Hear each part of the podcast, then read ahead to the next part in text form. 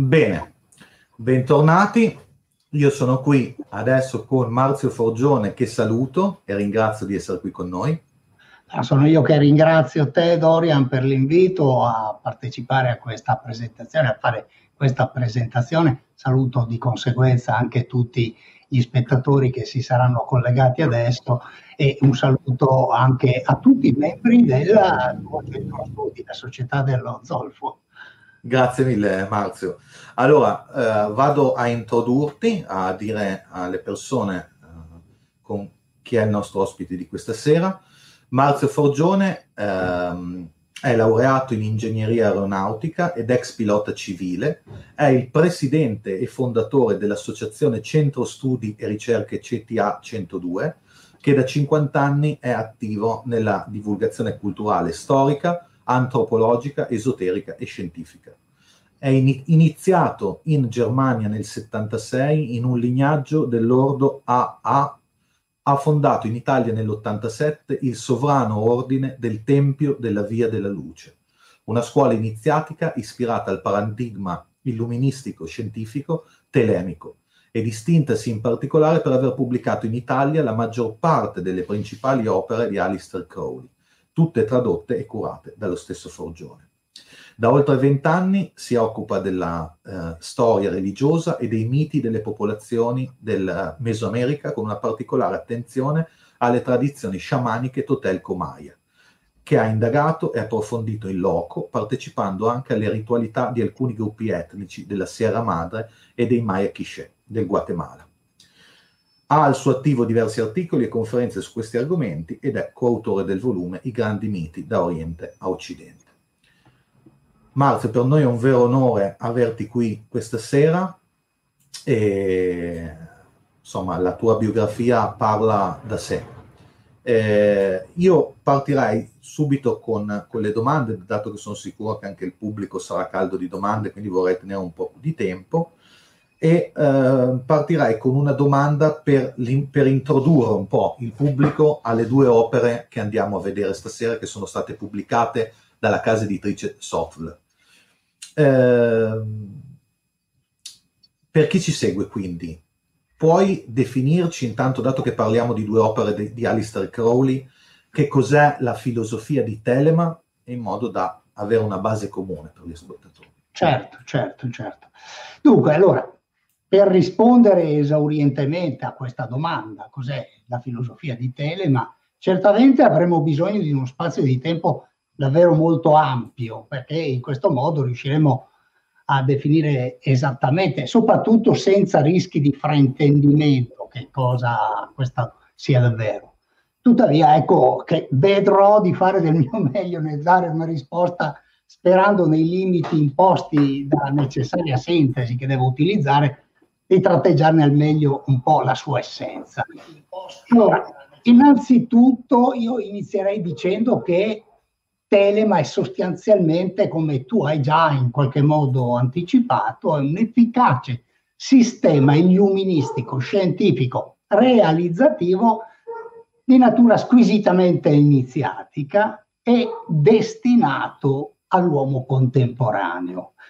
Il suo paradigma affonda, come sarà noto, le sue radici principalmente nei contenuti del Liberal Vellegis, che è il testo che Alistair Crowley narra di aver compilato tra l'8 e il 10 aprile del 1904, mentre si trovava in Egitto, nella città del Cairo, per cui mh, è, è da questo libro che in pratica tutto nasce.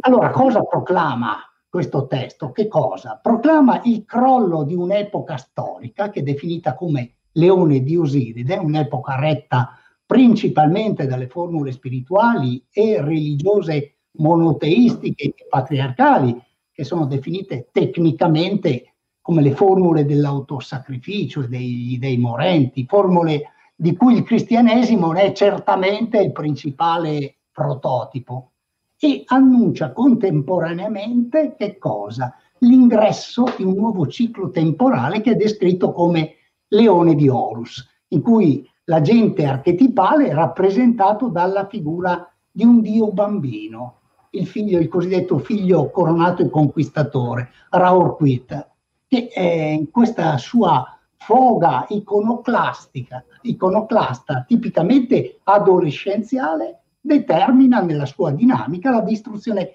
di tutti i vecchi valori di riferimento sui quali l'umanità aveva riposto sino a, ad ora la, la, la, sua, la sua fede.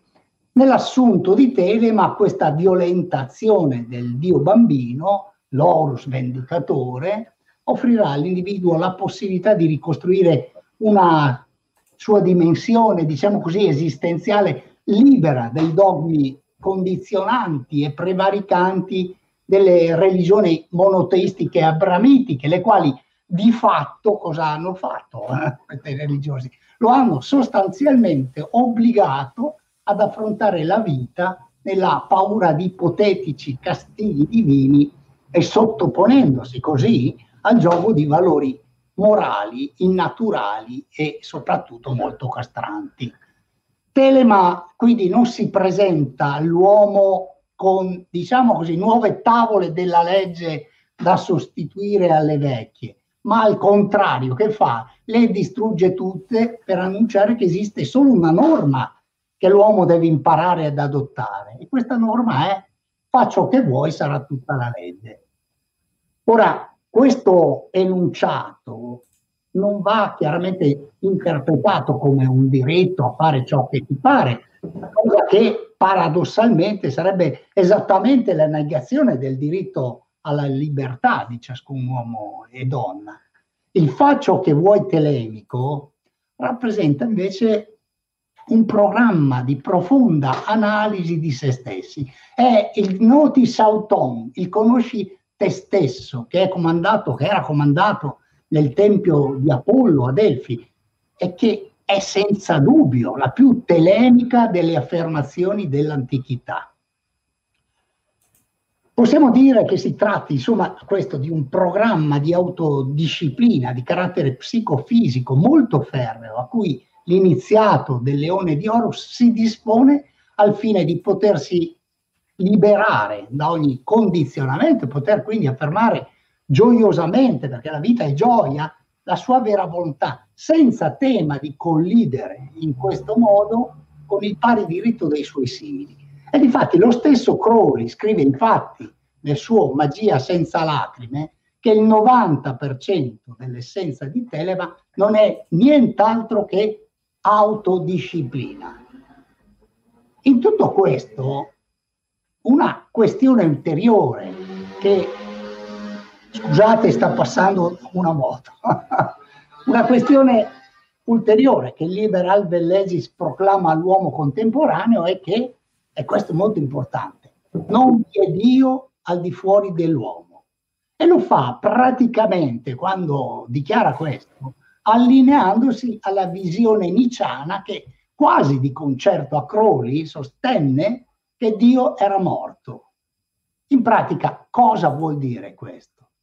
Vuol dire che Telema asserisce che Dio è l'uomo o l'uomo è Dio e che l'uomo pertanto deve rendersi responsabile della sua esistenza guardando a se stesso come individuo unico, regale, autodeterminato e contemporaneamente guardare anche gli altri come riflessi di se stesso. E di fatto questo ci introduce nel vero principio del rispetto e della tolleranza verso i nostri simili, che come precisamente segnalato sempre nel Liber Legis sono definiti stelle. Infatti leggiamo ogni uomo e ogni donna è una stella. Ecco, potremmo addentrarci ancora di più nel paradigma di Telema per mettere in risalto gli straordinari e rivoluzionari contenuti che propone, ma come dicevo appunto in apertura, questo ci occuperebbe tutta la serata e forse anche di più. Quello che poi vorrei ancora aggiungere è che Telema, presentandosi sostanzialmente come un sistema sincretico ed ecletico, che sostanzialmente cosa fa? Coagula in sé le migliori intuizioni di tutte le maggiori tradizioni religiose ed esoteriche del mondo per adattarle alla struttura psicospirituale dell'uomo contemporaneo, Telema, dicevo, si presta per questo motivo, per tutti questi motivi, ad essere facilmente fraintesa ed interpretata strumentalmente. Per esempio, c'è chi descrive Telema come una religione. Beh, liberissimi ovviamente di farlo. Noi nella nostra scuola respingiamo invece questa visione per tutta una serie di ragioni che ora sarebbe troppo lungo spiegare, sebbene da quel poco che adesso ho detto, credo si possa facilmente anche magari intuirne il motivo. Tuttavia, per chiarezza, mi affido ancora a Crowley, il quale ebbe a scrivere esattamente, sempre in magia senza lacrime, lo leggo, Telema non è una religione, anche se sotto certi aspetti potrebbe sembrarlo.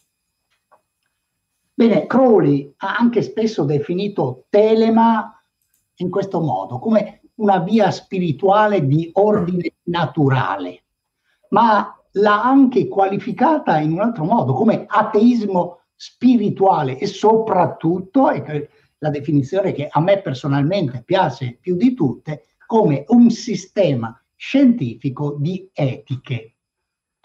E tra parentesi, dicendo questo, è curioso osservare, richiamandoci al fatto che Telema per noi non è religione, è curioso osservare che, per esempio, sia i buddisti tibetani che gli indiani d'America e i Maya del Mesoamerica non posseggono una parola che significa religione. E questo termine, per inciso, non è menzionato nemmeno nella Torah. Pensate voi. Ecco, possiamo concludere, ecco, dai, dicendo ancora questo, che Telema può essere sostanzialmente considerata idealmente proprio come una sorta di fragoroso richiamo filosofico, etico ed esoterico alla virtù umana nelle sue migliori eccezioni, ma anche è proprio un richiamo alla responsabilità e alla, alla senatezza. In Telema è possibile infatti cogliere per di più un esplicito invito ad abbandonare le superstizioni e le strampalatezze irrazionali che gli uomini hanno creato ad hoc per sostenere le loro variegate fedi. Insomma, e concludo, Telema promuove qualità che possiamo intuire si dimostrano quasi del tutto estinte nella società odierna. Ecco, spero di essere stato chiaro. Direi che, sei, direi che sei stato chiarissimo soprattutto perché in, in poco tempo ha, abbiamo dato una base comune intanto alle persone che ci seguono, che magari non hanno ben chiaro il concetto di che cosa sia Telema, sei stato chiarissimo perché hai messo in luce chiaramente i punti eh, principali e in modo che tutti li potessero capire, quindi eh, ti ringrazio intanto per questa introduzione che ci serve adesso per andare a parlare dei volumi che presentiamo questa sera che hanno sono due volumi eh, usciti da pochissimo per la casa editrice Sotl, eh, due volumi che presenteremo appunto, eh, dopo parleremo anche proprio della casa editrice, dato che eh, stiamo parlando di una casa editrice che in Italia ha fatto un lavoro eh, pazzesco, nel senso che ha tradotto quasi un, una marea di volumi di Alistair Crowley, tra l'altro con delle edizioni eh, prestigiose, con dei bellissimi volumi, il volume tra, di cui andiamo a parlare stasera io lo, uh, ce l'ho qui ed è il libro delle menzogne e come vedete insomma la carta dentro è una carta in grammatura, avorio, per un bibliofilo come me e come sicuramente voi vi assicuro che i volumi del Sotlo sono volumi che non si trovano facilmente in circolazione. Quindi ci tenevo particolarmente perché dato che sono usciti da poco, Certo. E, e, mh, volevo un po' eh, mettere in luce questa casa editrice che secondo me ha fatto un lavoro in Italia unico nel suo genere e incredibile, ma ne parleremo a breve. Voglio iniziare appunto dal libro delle menzogne, no? Sì. Eh, co- la cosa che ti vorrei chiedere di questo libro è, primo, eh, di parlarci un po' del periodo della vita di Crowley quando l'ha scritto, nel periodo in cui l'ha scritto certo. e poi chiaramente di darci un po' una, un'indicazione, una spiegazione sul contenuto di questo volume. Certo, certo. Sì, allora, Crowley eh, scrive questo libro delle menzogne in un arco di tempo piuttosto controverso, come poi andremo a vedere in, in dettaglio. Idealmente possiamo pensare che comunque gli anni interessati siano quelli che vanno dal 1910 al 1913. Ecco, qui in quest'arco di tempo ci troviamo di fronte a un Crowley già molto ricco di esperienze, sia in ambito magico, esoterico, che in quello prettamente intellettuale. È in questi anni proprio che egli incontra Ida Nerissa Wedel, la donna che diverrà la sua musa ispiratrice per la compilazione di questo libro e con la quale tra l'altro darà vita presso la Caxton Hall di Londra ai celebri rituali di Eleusi che furono eseguiti proprio in forma pubblica, proprio con la gente che, che guardava da, dalla platea. Sempre nel 1910 Crowley dovrà affrontare anche la causa intentata contro da lui, di lui da MacGregor Matters, il celebre capo dell'ordine ermetico della Golden Dawn, e perché l'aveva chiamato in causa? Perché lo accusava di aver pubblicato senza autorizzazione sulla rivista The Equinox, che era la rivista della ADI di Crowley, di aver pubblicato i rituali segreti del suo ordine. Crowley in realtà vincerà poi la causa e questi rituali segreti avranno da quel momento in poi libera circolazione. Li abbiamo poi trovati pubblicati anche in Italia. Nel 1911 Crowley conosce un'altra persona molto importante, Mary Deste Stargis, amica della celebre ballerina Isadora Duncan, e tra loro nasce una relazione davvero molto importante che porterà alla stesura del Book 4, che sarà successivamente arricchito da altre parti e pubblicato come Magic in Theory and Practice. Veniamo quindi al 21 aprile del 1912, quando Crowley viene eletto capo della sezione britannica dell'OTO in una cerimonia che era stata svolta a Berlino e qui gli viene conferito il titolo di Supremo e Santo Re d'Irlanda Iona e di tutte le Britannie che sono nel santuario dell'Agnosi. Ed in questa autorità che assume poi il motto di Baphomet. Nel 1913 realizza invece il Liber 15, la messa agnostica ad uso della Chiesa agnostica proprio di Roy. Ed infine, sempre in quest'anno, viene ufficialmente pubblicato il libro delle menzogne, volume che la nostra casa editrice ha appunto da poco pubblicato in italiano.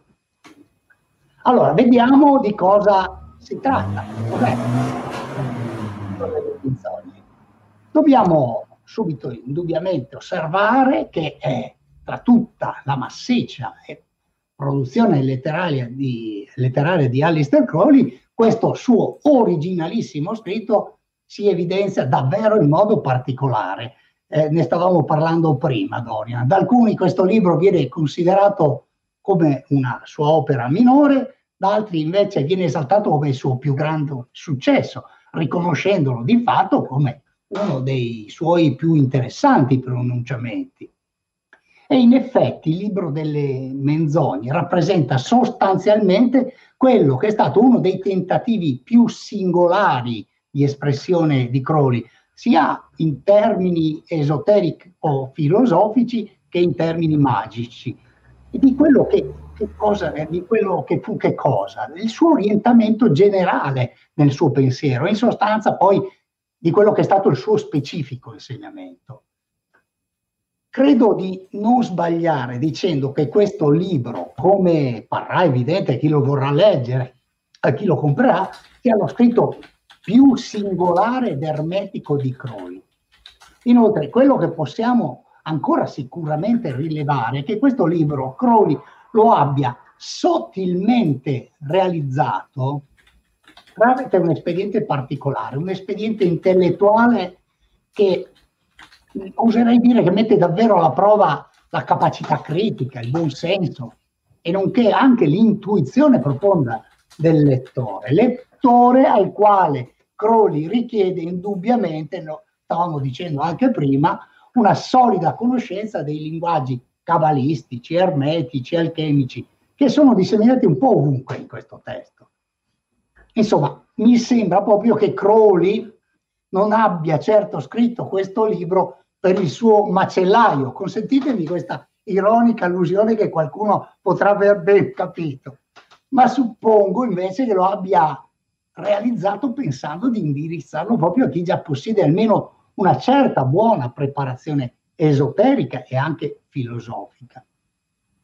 Ora, solo soffermandoci un attimo sul titolo stesso dell'opera, possiamo accorgerci che questo, questo titolo appare esattamente come una sorta di dichiarazione filosofica estremamente stimolante. Perché? Perché di fatto suona come una palese sfida all'intelligenza di chi vorrà impegnarsi nella lettura. Infatti, potremmo chiederci come si può prendere sul serio ciò che si presenta apertamente come una menzogna. Ora io l'ho anche scritto nella mia introduzione, qui ci richiamiamo un po' al celebre paradosso di Ubulide di Mileto, no? precisamente quello uh, definito del mentitore, che è esibito in questa preposizione. Un mentitore dice, io sto mentendo. Ebbene, mente o dice il vero? Ecco, chiaramente questo è un enigma senza soluzione, perché non possiamo sostenere né che l'uomo menta né che dica il vero. Perché se l'affermazione è vera, allora sta mentendo, pur se l'affermazione è vera. Se invece l'affermazione è falsa, allora l'uomo non sta effettivamente mentendo, anche se l'affermazione è una menzogna. In questo modo, se colui che sta parlando, eh, sta mentendo, dice la verità e viceversa. Bene, ora al di là delle diatribe filosofiche che si sono susseguite nel corso dei secoli per sciogliere questo paradosso in maniera convincente e certamente questa sera noi non ci metteremo a discutere di questo. Ecco, non possiamo però fare a meno di notare come questo paradosso descriva in maniera straordinariamente efficace il senso di questo libro. Infatti, Crowley, che ne è l'autore, starebbe appunto affermando palesemente di aver scritto delle menzogne quindi, in ultima analisi, di aver mentito. Ma, come abbiamo visto, com'è possibile stabilire se questo sia vero o falso? Ci rimane il dubbio. Tuttavia, l'espediente, ecco, questo espediente dell'insinuare nel lettore la possibilità di intuire nella menzogna la verità, ci risulta davvero innegabilmente molto affascinante. Molto probabilmente, come ho anche scritto nella mia introduzione al volume, l'indiscreto fascino della menzogna si lega proprio alla sua forma. E, e qui possiamo tornare a, a, considerare i racconti di Ulisse, che è stato considerato da molti studiosi uno dei più eccellenti bugiardi del mito. E i suoi i racconti sono giudicati veri perché? Perché sono narrati ad arte, senza incongruenze, senza inverosimiglianze. Come ci racconta Omero nell'Odissea, Alcino reputa i racconti di Ulisse veritieri perché suggestivi, in grado cioè di creare nella mente di chi li ascolta un'immagine viva degli eventi narrati. Quindi bisogna saperle creare le immagini. Per di più dovremmo anche tener conto del fatto che come scrisse efficacemente il grande filosofo Ludwig Wittgenstein nel suo eccellente Tractatus eh, filosof- eh, logico philosophicus, lui scrive per riconoscere se l'immagine è vera o falsa, dobbiamo confrontarla con la realtà. Ecco, naturalmente qui entriamo in un altro problema. Anche il concetto di realtà necessiterebbe di essere approfondito, perché i termini di vero o falso hanno poco senso se decon- decontestualizzati dall'ambito di quella specifica realtà a cui ci vogliamo riferire. Ma qui si aprirebbe un dibattito estremamente complesso che ovviamente non è il caso di affrontare in questa sede, anche perché ci porterebbe poi a parlare della verità, esiste la verità, certo. sono, eh, cioè, il discorso diventa molto grande. Tuttavia, ecco, dobbiamo osservare che il ricorso di una certa licenza, diciamolo, definiamolo così, artistica menzognera, per così dire, nell'esibire concetti e paradigmi che appartengono a dimensioni liminali, è del resto proprio un artificio ben comprensibile. Infatti, anche se ciò che l'autore o il poeta ci stanno raccontando si scosta dal vero, a questi va riconosciuta, eh, definiamola così, un'immunità speciale. Perché se la penna che sta scrivendo è davvero ispirata, allora ci troviamo di fronte a soggetti investiti di un afflatto archetipico.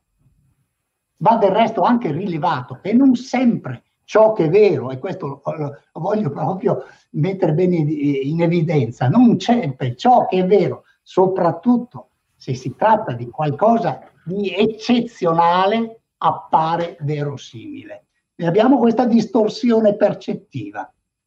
Per meglio quindi comprendere la razio che sottende l'opera di Crowley, si può allora ricordare l'illuminante passo dell'opera I demoni di Dostoevsky. Questo per me è eccezionale quello che scrive. Amico mio, la verità autentica è sempre inverosimile, lo sapete? Per rendere più verosimile la verità bisogna assolutamente mescolarla con la menzogna. È così che hanno sempre agito gli uomini. Una dichiarazione incredibile. E da questa ne potremo allora concludere che talvolta la realtà abbia bisogno di essere sapientemente manipolata affinché, affinché ne verga il senso più profondo. E nel caso proprio specifico di quest'opera, nel libro delle man- menzogne, Crowley forse penso che avrebbe, le avrebbe reso un, ser- miglior servizio se invece di intitolarlo il libro delle menzogne avesse intitolato il libro delle dissimulazioni. Voi mi chiederete perché? Perché? Perché dico questo? Perché vi è infatti una sottile ma determinante differenza fra mentire e dissimulare. Infatti, nella dissimulazione, colui che mente occulta certe informazioni senza dire effettivamente nulla di falso. Chi falsifica o mente si spinge invece ben oltre, non solo omette l'informazione corretta, ma esibisce al suo posto un'informazione falsa, come se questa fosse vera, in sostanza, la menzogna rappresenta una scelta deliberata e non dichiarata di trarre in inganno il destinatario.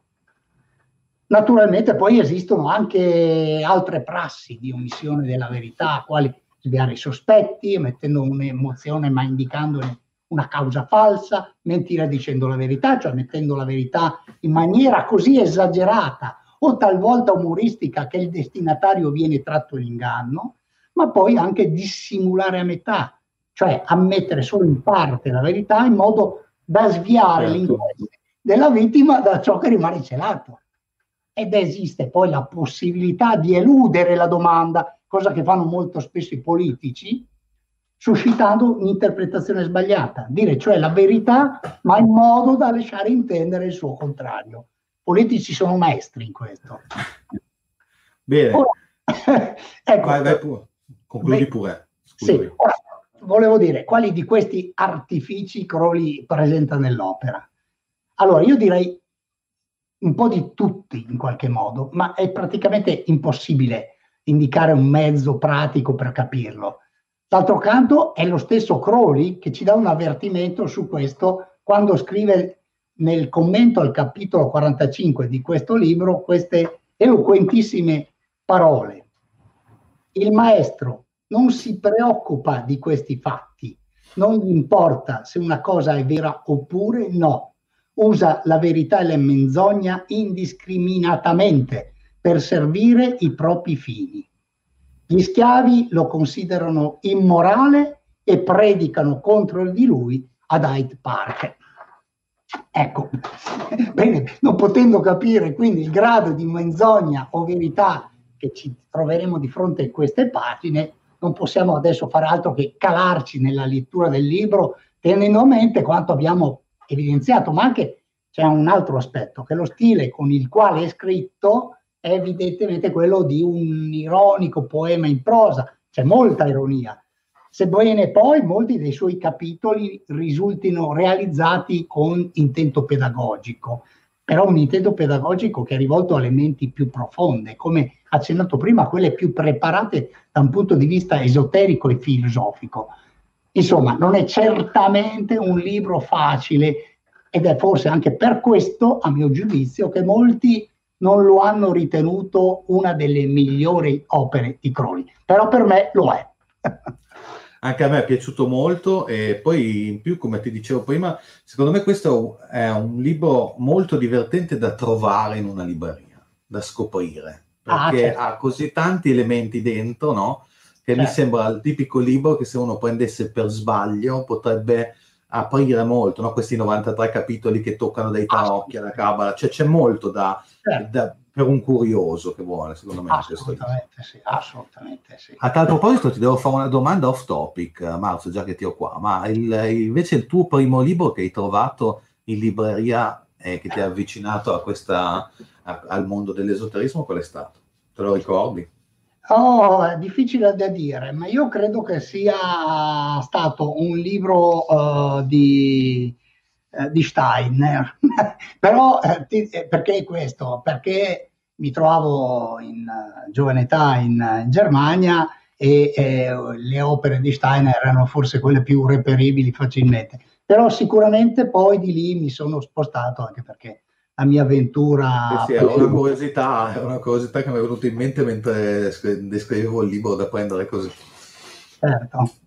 Bene, intanto ti ringrazio e, um, per queste esaurienti risposte e tra, adesso vado avanti, però prima volevo ricordare a tutte le persone qui eh, che ci stanno seguendo, che siete tantissimi stasera, che mh, mm, se io mh, mm, eh, potete fare le domande nella, nei commenti, e ricordatevi che Marzio difficilmente lo vediamo online a fare delle interviste, quindi io se fossi in voi sfrutterei l'occasione, come farei io se fossi dietro lo schermo.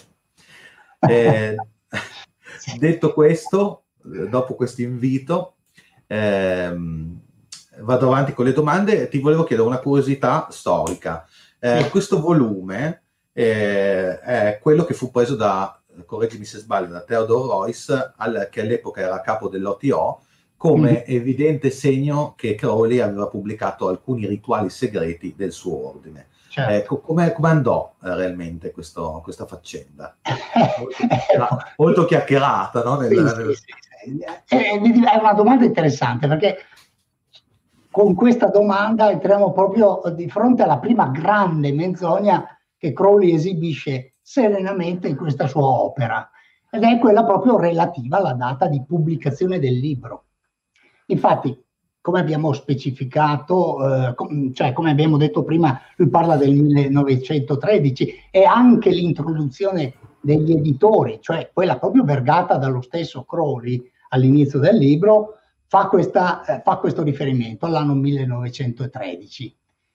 E nell'ambito sempre di questo preambolo, cioè di questa introduzione di Crowley, viene riferita l'affermazione dello stesso Crowley, secondo il quale subito dopo la pubblicazione del libro, quindi dopo il 1913, insomma in questo, questo frangente, egli avrebbe ricevuto appunto la visita del capo esterno dell'OTO nella persona appunto dell'austriaco Theodor Reuss il quale cosa avrebbe fatto? L'avrebbe accusato di aver svelato nelle pagine del volume il segreto più importante della sua organizzazione. E qual era questo? La conoscenza della magia sessuale. Ora, aprendo una parentesi su questa presunta faccenda, diciamo che sebbene Crowley non abbia mai indicato a quale capitolo del libro Royce fosse riferito, è è parere abbastanza comune che l'allusione sia stata al capitolo 36, quello intitolato Lo zaffiro stellato, ed in particolare proprio all'esordio di questo, di questo documento, che recita che l'adepto sia armato della sua bacchetta magica e provvisto della sua rosa mistica. Ecco, qui i termini di bacchetta magica e rosa mistica si riferirebbero rispettivamente all'ingam, quindi al fallo, e alla ioni, quindi alla vagina. E quindi il capitolo descriverebbe sostanzialmente che cosa? Una mistica e magica unione sessuale. Ecco, tuttavia c'è anche una certa tendenza a supporre che invece il capitolo incriminato sia stato un altro, cioè il numero 69, anche qui il numero la dice lunga, che è intitolato Il modo di aver successo è il modo di succhiare le uova. E questo per ragioni tecniche sul quale preferirei comunque sorvolare.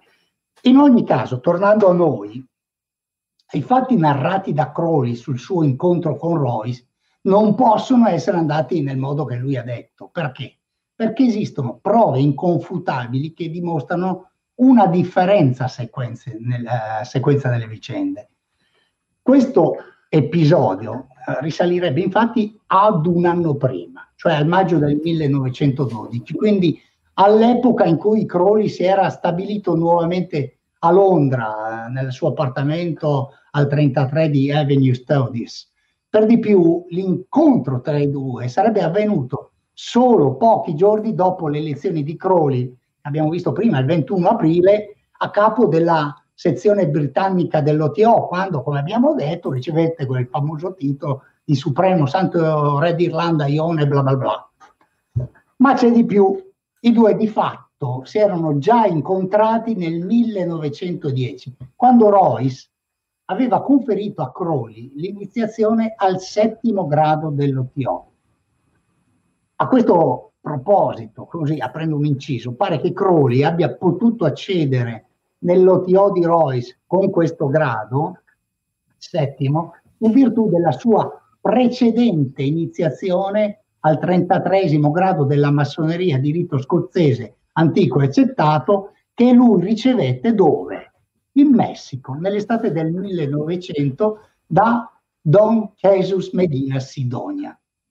E sempre tra parentesi, è proprio nello stesso periodo che Crowley attivò nella città di Guanajuato, nel Messico centrale, il suo vero primo ordine iniziatico. Qual era? The Order of the Lamp of the Invisible Light, ovvero la LIL, l'ordine della lampa, invis- della lampa dell'invisibile luce, e nominato proprio il Medina, in questo frangente, proprio quale suo sommo sacerdote. Ritorniamo a noi perché dunque questa incongruenza nella sequenza delle date che sono maldestramente esibite da Crowley, è ovvio. Beh, è piuttosto difficile da capire. Crowley in ogni caso ne era perfettamente consapevole, tanto che in una lettera inviata a un suo amico, eh, John William eh, Dunn, che è, è, un mio collega se vogliamo, perché era un notissimo ingegnere aeronautico che subito dopo, pensate bene, dopo eh, i fratelli Wright aveva già eh, progettato le, le, ali a delta. Ebbene, lui scrisse una lettera a William Dunn dicendo la eh, mia intera vita fu cambiata nell'aspetto più importante da un avvenimento che non poteva assolutamente essere accaduto. E questo avvenimento era esattamente l'incontro con Royce citato nel libro delle menzogne. Lui lo dice, non poteva essere accaduto. Ecco, forse a mio avviso l'intera questione di questo incontro strano andrebbe semplicemente ricondotta ancora una volta quando trattiamo di certi eventi che riguardano Telema nell'ambito di una certa mitopoiesi telemica che va accolta e accettata per il suo valore funzionale. Allora, parlando di mitopoiesi, cosa dobbiamo dire? La mitopoiesi è importante perché genera infatti racconti che sono aggreganti, quindi anche se una storia nasce dall'invenzione di una singola persona, comunque questa poi ha bisogno di una comunità che la faccia propria, con un passaparola che è spontaneo o magari anche governato o indotto. La mitopoiesi è in verità un processo continuo attraverso il quale un mito nasce, si sviluppa, si consolida, continua a vivere oppure si cristallizza, si cristallizza e finisce poi col diventare obsoleto e pronto per essere sostituito con uno nuovo. Credo pertanto che lasciando sempre aperta la porta al dubbio, per carità, e nel libro di, delle menzogne c'è un bel capitolo dedicato al dubbio, e quindi lasciando la porta aperta al dubbio, ma anche all'intuizione, elementi che sono rappresentati proprio nel libro, in un capitolo di questo libro delle menzogne, dai pseudo capitoli, quelli iniziali che sono costituiti rispettivamente da un punto interrogativo e da uno esclamativo, che sono gli elementi questi che Crowley affronta e approfondisce in un trattato che è intitolato Il soldato e il gobbo. Ebbene, considerando questo, credo che non vi sia la necessità di soffermarci ulteriormente su questi eventi e prenderli per quello che sono. Ecco, è una stranezza. Certo, grazie intanto di aver risposto, ogni tanto ti, è una domanda che, che, ogni tanto salta fuori, allora abbiamo certo. colto l'occasione. Ah, certo, certo, molto importante come domanda perché è una incongruenza storica importante anche perché appunto lo stesso Crowley poi la mette in luce, quindi eh, diciamo va, va, vale la pena sapere come sono andate davvero le cose. Bene, ti ringrazio intanto. Adesso passerai a una domanda abbastanza eh, semplice, ma che eh, sono sicuro che le persone in ascolto ehm, avrebbero in serbo. 93. Sì. 93 sono i capitoli uh, del libro delle menzogne e 93 è un numero che si trova molto spesso all'interno della corrente telemica. Certo. Eh, ci puoi dire, mh, ah, puoi dire ai nostri spettatori che cosa, che cosa si cela de- dietro il 93? Sì, dunque, il numero 93, eh, molto sinteticamente, in seno al sistema di Telema, si riferisce sostanzialmente a che cosa? A un valore gematrico, ricorrendo però non alla cabala ebraica ma a quella greca, di due parole fondamentali che identificano questo impianto etico, filosofico ed esoterico della, della via iniziatica di Telema.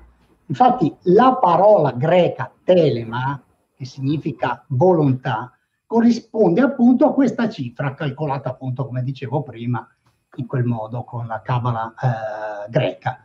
E così pure anche l'altro importantissimo termine che compare in, in Telema, eh, nella corrente di Telema, agape, ovvero amore, anche questo eh, assomma 93. Naturalmente questo amore eh, è inteso qui in Telema in modo di particolare, è declinato ad un significato che è distante da ogni implicazione di carattere emotivo sentimentale e riguarda piuttosto una visione concettuale che può essere sintetizzata nell'espressione amore uguale cambiamento, dove questo cambiamento rappresenta, possiamo dire, eh, cercando di farla molto breve, quella dinamica evolutiva dell'essere che tesa a unificare tutte le esperienze. È praticamente il raggiungimento del perfetto equilibrio e la sintesi, e la sintesi di ogni dicotomia. È un'operazione raggiungibile solo attraverso quello che in Telema viene detto il riconoscimento della propria vera natura, ovvero di quella che è la vera volontà dell'individuo. Ed ecco perché nella nostra scuola si afferma che amore è la legge, amore sotto il dominio della volontà, cioè ovvero l'amore sottoposto al controllo della volontà. Quindi per quanto, ecco, questo è per eh, dare il senso a, a, questa cifra, questo numero. Per quanto riguarda invece i capitoli del libro eh, delle menzogne, questi sono stati simbolicamente portati proprio a 93, per, proprio per onorare e ricordare i valori fondamentali che rappresenta questa cifra nell'ambito del paradigma di Telema. Ciascun capitolo, inoltre, è rappresentato da un numero che identifica gli specifici contenuti espressi dal testo. Cosa voglio dire? Che ad esempio, come ci segnala lo stesso Crowley nell'introduzione, il capitolo, prendiamo il capitolo 25, questo ci es- esibisce una forma rivista del rituale del pentagramma, essendo il 25 che cosa? La potenza del numero 5, in sostanza. Certo. Il capitolo 72 si riferisce invece allo Shemanforash, che è il nome divino di 72 lettere, e così via. Praticamente ogni capitolo non è numerato a caso. Bene. Tanto se eravamo a 93 spettatori, quindi a caso, ma Eh, bene, intanto io saluto tutte le persone che si sono collegate anche da poco, siete eh, in molti stasera, io vi ringrazio di essere qua e grazie soprattutto a te Marzio perché sono qua tutti per te. E, e quindi vi, a loro che sono qua a sentirmi, che hanno la pazienza di ascoltarmi. E quindi niente, quindi vi ricordo eh, che se avete delle domande potete farle, vengono lette in chiusura. Noi intanto continuiamo con le nostre. Un altro argomento che torna spesso nei 93 capitoli eh, del libro delle menzogne è ehm, quello dei tarocchi. Eh, Crowley diede vita insieme all'artista Freda Harris al famoso mazzo descritto nel libro di Todd, tra l'altro un mazzo meraviglioso. Certo. Eh, che rapporto aveva Crowley con i tarocchi? Era il metodo eh, che preferivo usare per divinare eh, insieme a Lee King? Sì, questo è eh, in effetti è un altro argomentone sul quale potremmo passare un'intera serata, perché di fatto Crowley subì fortemente il grande fascino eh, della simbologia esibita dai tarocchi, tarocchi che egli iniziò ad approfondire proprio all'interno dell'ordine ermetico della Golden Dawn. Quindi lui li studiò in relazione ai sentieri e alle sfere dell'albero della vita sefirotico, come penso voi tutti sappiate. Crowley riteneva di fatto che le lame dei tarocchi, che lui definiva come la sintesi di tutti i sistemi filosofici e magici, ecco, lui pensava che queste lame fungessero in qualche modo da veri e propri oracoli in grado di entrare in relazione profonda con l'inconscio di chi li utilizzava e di comunicare così proprio con la sua mente. Tuttavia poi cosa successe? Successe che gli ritenne importante ridefinirne il simbolismo e le attribuzioni, perché si accorse che era necessario proprio adattarli al nuovo corso storico rappresentato, come dicevamo in apertura, dal nuovo eone, dal, eone. dal leone di Horus. Certo. E fu per questo motivo che grazie al contributo di Sorro Zava, ovvero Frida Harris, pervenne alla formulazione del mazzo di carte descritto nel libro di Tot che tu hai appunto menzionato. Bellissime carte, assolutamente è assolutamente irrinunciabile e tra l'altro ben documentato fu per Crowley anche il ricorso ad essi per la divinazione al fine di trovare la soluzione a molti aspetti della sua propria carriera iniziatica, un, un utilizzo che eh, possiamo dire fu davvero molto significativo e determinante. Lui fece delle scelte incredibili proprio soltanto interrogando eh, i tarocchi. Quindi sono stati un elemento fondamentale per Crowley. Ma certamente l'altro sistema divinatorio a cui ricorse Crowley con costanza durante praticamente tutto l'intero corso della sua vita fu Lee King. Anche in questo caso Crowley si dedicò con impegno stu- a questo studio, allo studio di questo oracolo, convinto di una, di una possibilità particolare, quella di poter far convergere il sistema simbolico dei trigrammi e delle loro corrispondenze nella Kabbalah ebraica e quindi nel glifo universale dell'albero della, della vita. Qui lui ne ha fatto una, uno studio incredibile, veramente molto interessante. A proposito, eh, ecco, esatto, eccolo lì. Eccolo questo è un altro libro delle edizioni uh, del SOTL, che è proprio sull'argomento di cui stavamo parlando, mi è venuto in mente perché l'ho consultato da poco. Bene, ti ringrazio per infatti eh, l'avrei, l'avrei, ricordato, ma tu sei stato molto gentile avermelo presentato. Ho sempre, sempre voluto fare come quelli che presentano i libri in televisione, no? Sai che li passano sempre eh, certo. Beh, eh, comunque, concludendo, al, al, sistema divinatorio appunto degli King, eh, eh, Crowley ha dedicato questa versione che tu hai fatto vedere nelle nostre eh, eh, edizioni. È una versione certamente semplificata nelle sentenze, ma però è molto molto efficace nell'utilizzo, perché è una versione in cui egli sintetizza proprio il risultato dei suoi molti anni di studio e pratica sul soggetto, per cui se voi ehm, lo prendete e lo utilizzate troverete veramente una, eh, una straordinaria facilità nell'ottenere delle sentenze che sono chiare, limpide. E beh, su questo poi anche, anche lo stesso Jung ha parlato sulle sincronicità connettendole al sistema. per cui è un libro interessantissimo. È arrivata tra l'altro una, una, domanda su Jung che poi ti leggerò alla, alla fine. Eh, bene, intanto grazie ancora. Ho voluto fare questa domanda anche perché eh, io studio tarocchi da tanti anni e devo dire che eh, il mazzo di Crowley è uno dei mazzi che dopo, un, dopo, aver, dopo un, che una persona ha un po' iniziato a studiarne, secondo me è un passo che se ci arrivi formato no, da, una, da, una, base, eh, ti apre molto la mente perché ti ah, fa vedere in un altro modo tante, tante, certo, tante certo, certo.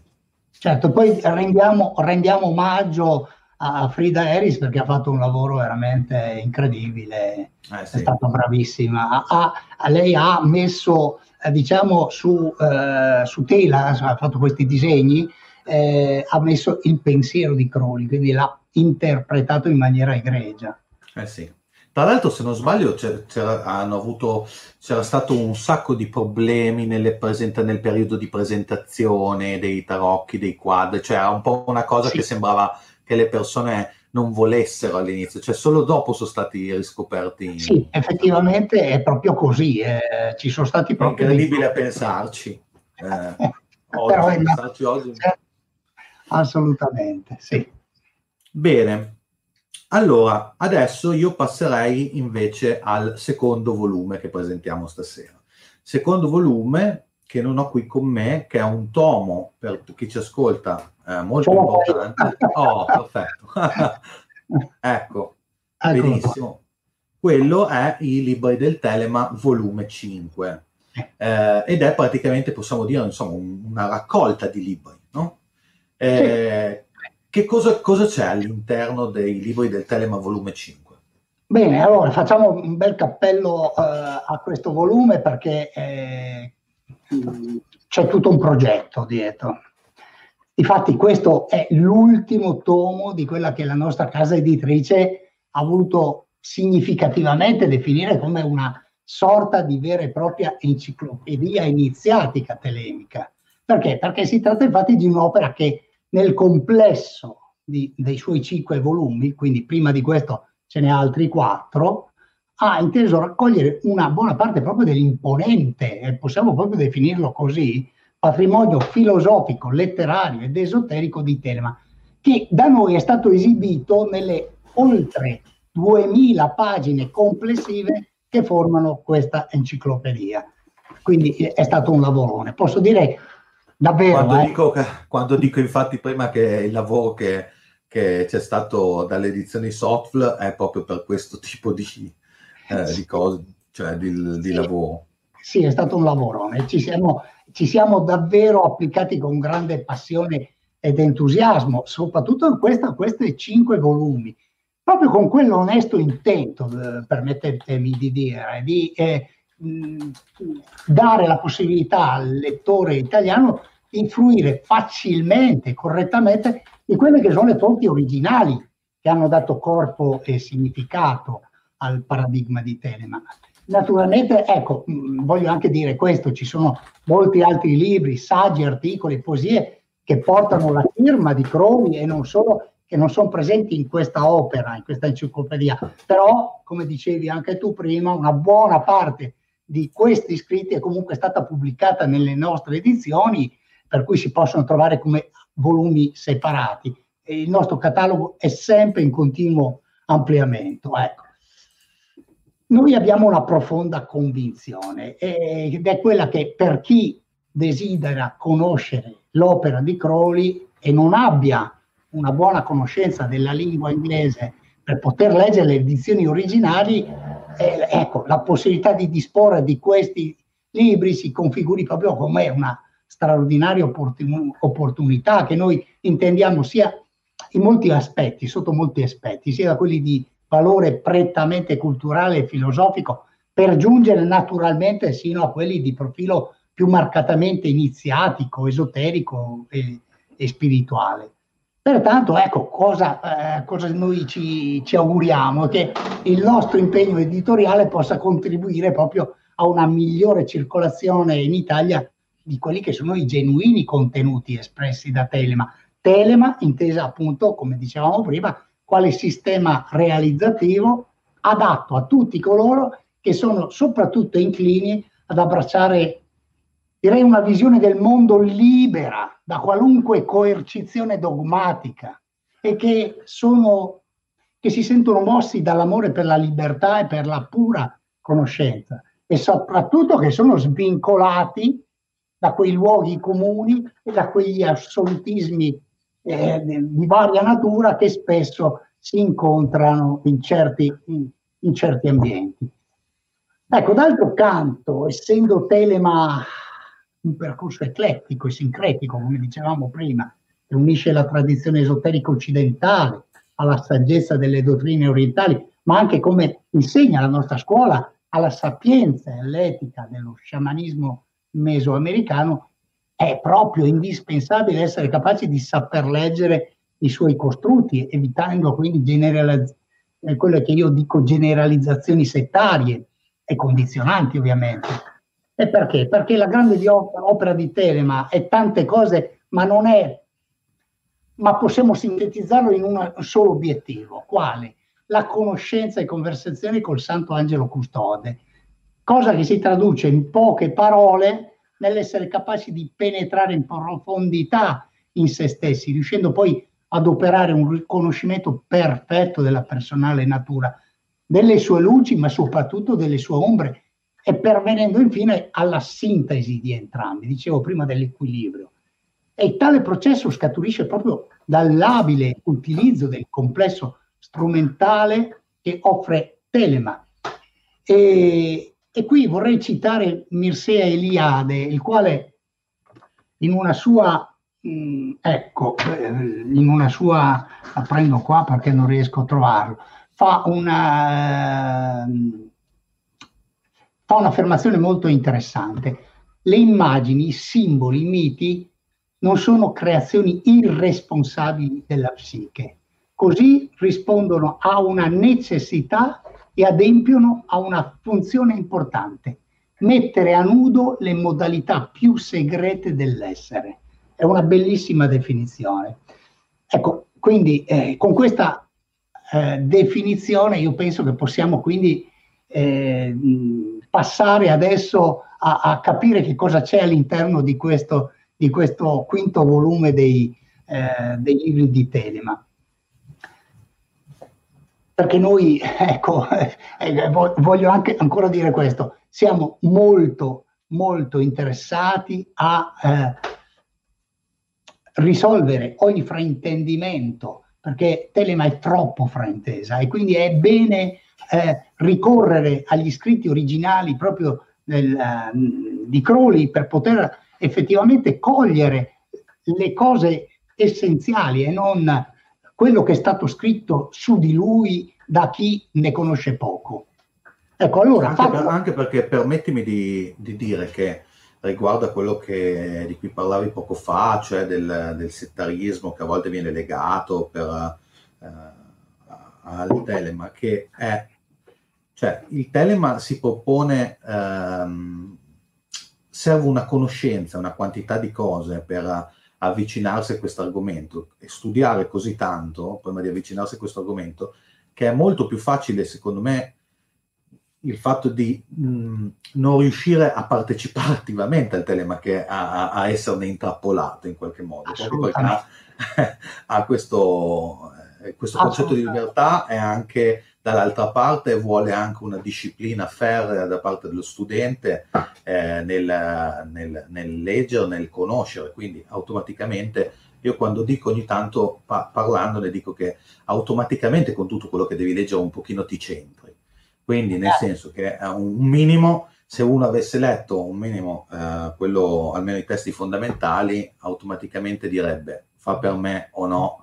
ma senza parlarne a sproposito. Eh. Certo, assolutamente, dici una cosa giustissima, perché purtroppo è un dato di fatto, chi parla di Telema e di Crowley generalmente non ha letto niente di Telema né di Crowley, ma è, è, è un riportato eh, che non pesca dalle fonti originali. Eh, sono commentatori spesso che eh, hanno interesse a a, a, vendere idee che sono distanti anni luce dal senso di Telema. Certo.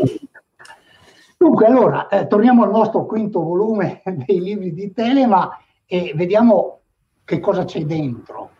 Allora, ci sono sei libri fondamentalmente che sono eh, in classe B e in classe C. E, eh, sono il Liber 58, che è un saggio sulla Cabala, poi c'è il Liber 71, la voce eh, del silenzio, il Liber 165, un maestro del Tempio, il Liber 197, la nobile storia di Ser Palamede, il Liber 242 AA ed infine abbiamo il Liber 860 Giovanni San Giovanni. Ecco, io questa sera, poiché sono tanti questi libri presentarli tutti e sei eh, diventa molto lungo, ho pensato di sceglierne solo un paio che sono esplicativi, sì, perché sì. Eh, ecco, uno è in classe B e l'altro è in classe C, per cui li ra- rappresentiamo eh, le, le, due categorie. Quindi quali ho scelto? Ho, ho, scelto il Liber 71 che è in classe B e, e il Liber 860 che è in classe C. Allora, vediamo su, subito questo Liber 71.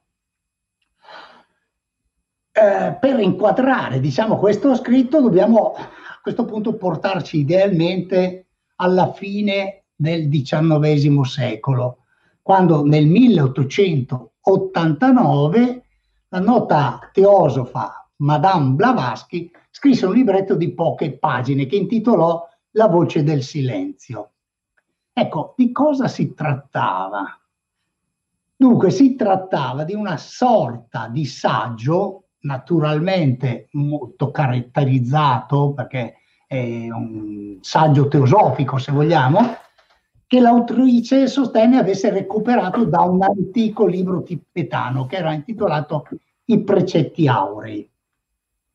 Allora, Crowley, considerando questo scritto della Blavatsky di un certo pregio esoterico, cosa, de- eh, cosa fece? Decise di realizzarne un esteso commento con quell'autorità che egli sosteneva gli derivasse dall'aver raggiunto quell'elevato grado iniziatico eh, che è quello di adeptus exemptus, quindi siamo sopra il, il uh, velo di Parroquet.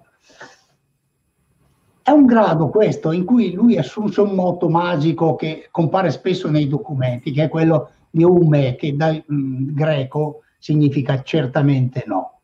Bene, lo scritto originale eh, della Blavatsky fu quindi unito al suo commento e poi Crowley pubblicò il tutto nel 1919 nel contesto delle pubblicazioni ufficiali appunto in classe B. Quello che dobbiamo rilevare che è certamente molto curioso e contraddittorio l'approccio di Crowley alla Blavatsky il quale almeno inizialmente prima mise spesso in rilievo con una certa enfasi il fatto di essere nato nell'anno di fondazione della società teosofica. E ricordo per famoso, chi mille, famoso 1855. esatto. Anno, anno, di morte anche di, anno di morte anche di Eliphas Levi. Di Eliphas Levi, esatto, esatto. Esatto. Anno di nascita di Alistair Crowley, anno della fondazione della società teosofica, un anno particolare. Eh. Infatti, la società teosofica viene fondata a New York il 17 novembre del 1875 dal colonnello Olcott e dalla Blavatsky stesso e, e, e Crowley prende questa data significativamente eh, per eh, evidenziare l'importanza anche della sua stessa nascita. Quindi dice, sono nato eh, qui in questo famoso anno in cui sono successe tante belle cose. Ecco, tuttavia, eh, malgrado questo, malgrado che appunto lui dica tutto questo, in alcuni suoi scritti Crowley non dimostrò mai particolare apprezzamento né per l'organizzazione né per la teosofia, né verso questa imponente signora, la Blavatsky, un donnone, salvo più là poi negli anni ritrovare comunque diciamo rinnovare un certo interesse rispetto per la Blavatsky e addirittura giungere a affermare che in qualche modo questa donna e questo lo scrive ah, con molta enfasi, fosse stata, cito proprio quello che scrive lui, inviata prima di me a distruggere le rozze scuole della cristianità. Questo lui lo scrive proprio a chiare lettere a pagina 81 del nostro testo Magia senza lacrime, lo trovate proprio nel, in, questo, in questo libro. Poi nelle sue confessions, seppure con toni ancora meno edificanti, Crowley scrisse, cioè con toni sicuramente meno edificanti, Crowley, Crowley scrisse quello che adesso vi leggo. In sintesi vorrei aggiungere, mm, eh, ascoltate bene, che, che The Equinox, cioè la sua rivista, è stato il primo serio tentativo di esporre al pubblico i fatti delle cosiddette scienze occulte, realizzato subito dopo l'Iside svelata della Blavatsky, il quale, ho orecchie aperte, è un guazzabuglio per nulla erudito di fatti e favole. Per cui lui tratta malissimo questa opera della Blavatsky e in qualche modo da qui in poi avrà sempre un atteggiamento abbastanza, cioè, tra, abbastanza discutibile, perché prima ne parla bene, poi ne parla male, poi addirittura eh, la infama in qualche modo.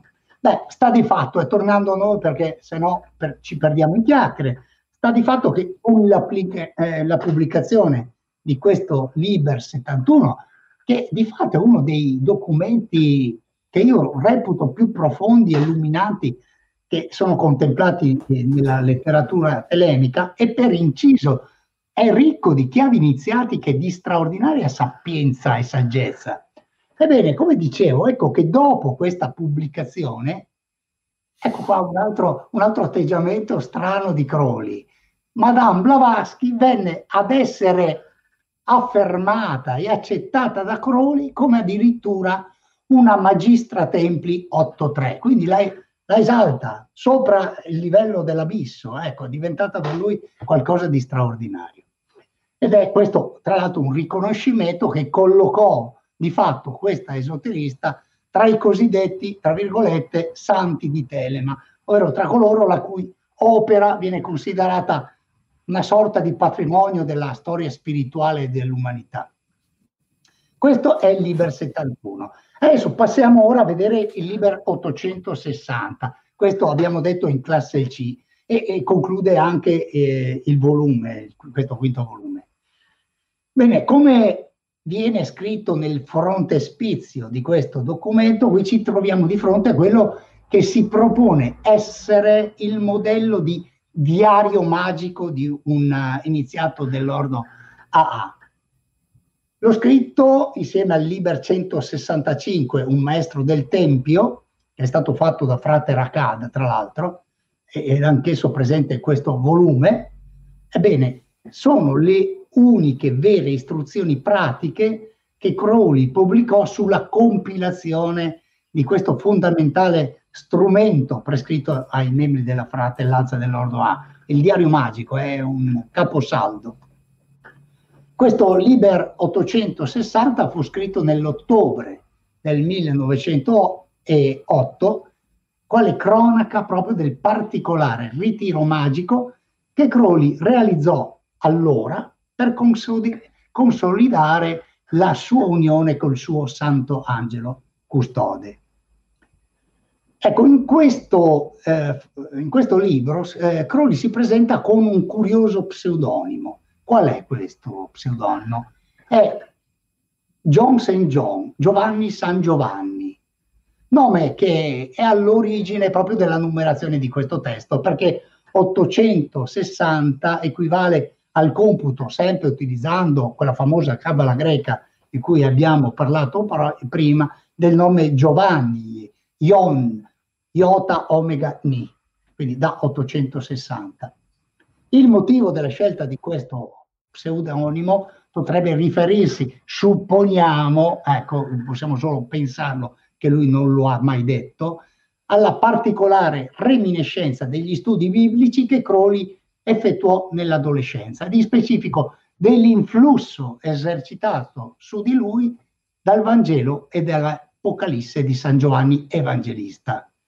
In particolar modo è proprio questo ultimo libro del Nuovo Testamento che sembra aver influenzato gran parte della mitopoiesi di Crowley, tanto che in Giovanni San Giovanni egli allude a questo apostolo come, come il mio omonimo, pensate bene.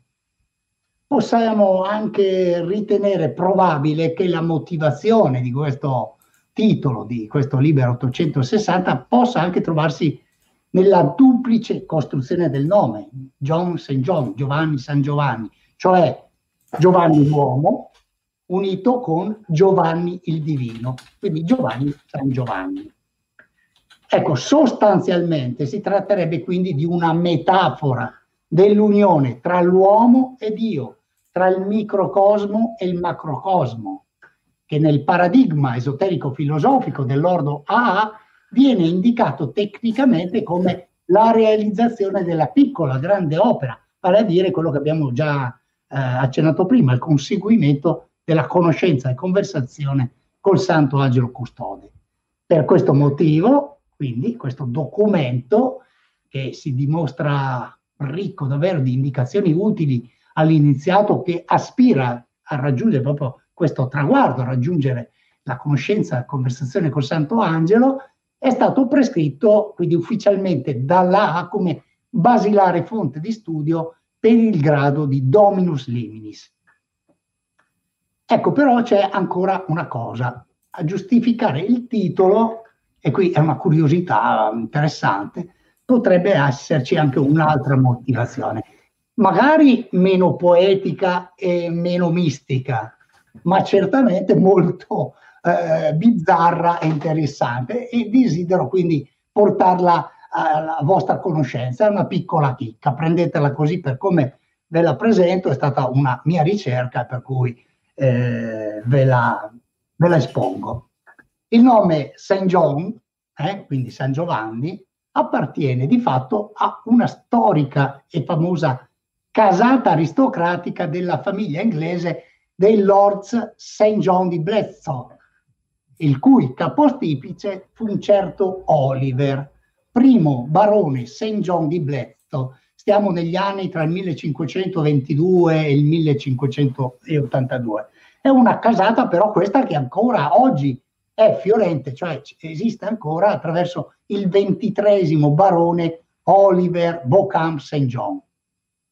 Ora, seguitemi bene, scorrendo la, seguen- la sequenza del lungo lignaggio di questa dinastia, quando incontriamo l'undicesimo barone, e l'undici credo lo sappiate tutti, è un numero fondamentale nel sistema di Telema, ovvero quando incontriamo Sir John St. John di Glasgow, scopriamo che questi sposò una donna che rispondeva al nome di Elizabeth Crowley, figlia di Ambrose, di Ambrose Crowley di Greenwich, che era un ricco industriale del ferro e autore, udite tutti bene, aprite bene le orecchie, del libro della legge delle feriere Crowley.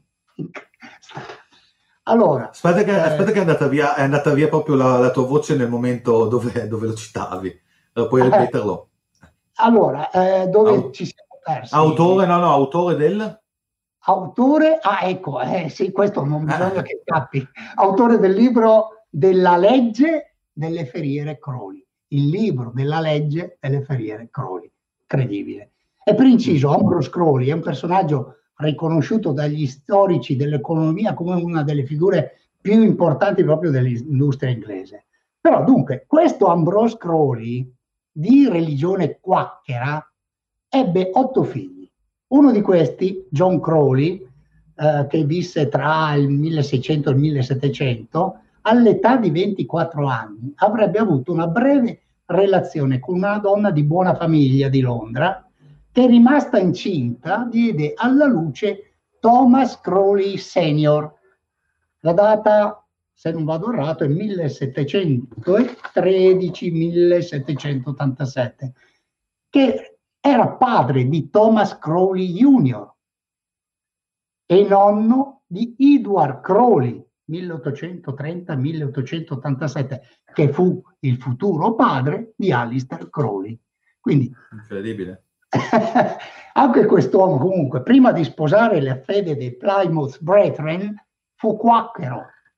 Ecco, adesso naturalmente ci siamo chiesti, potrebbero tutte queste straordinarie coincidenze aver influito nella decisione di Crowley di intitolare questo libro 860 come John St. John, Giovanni San Giovanni?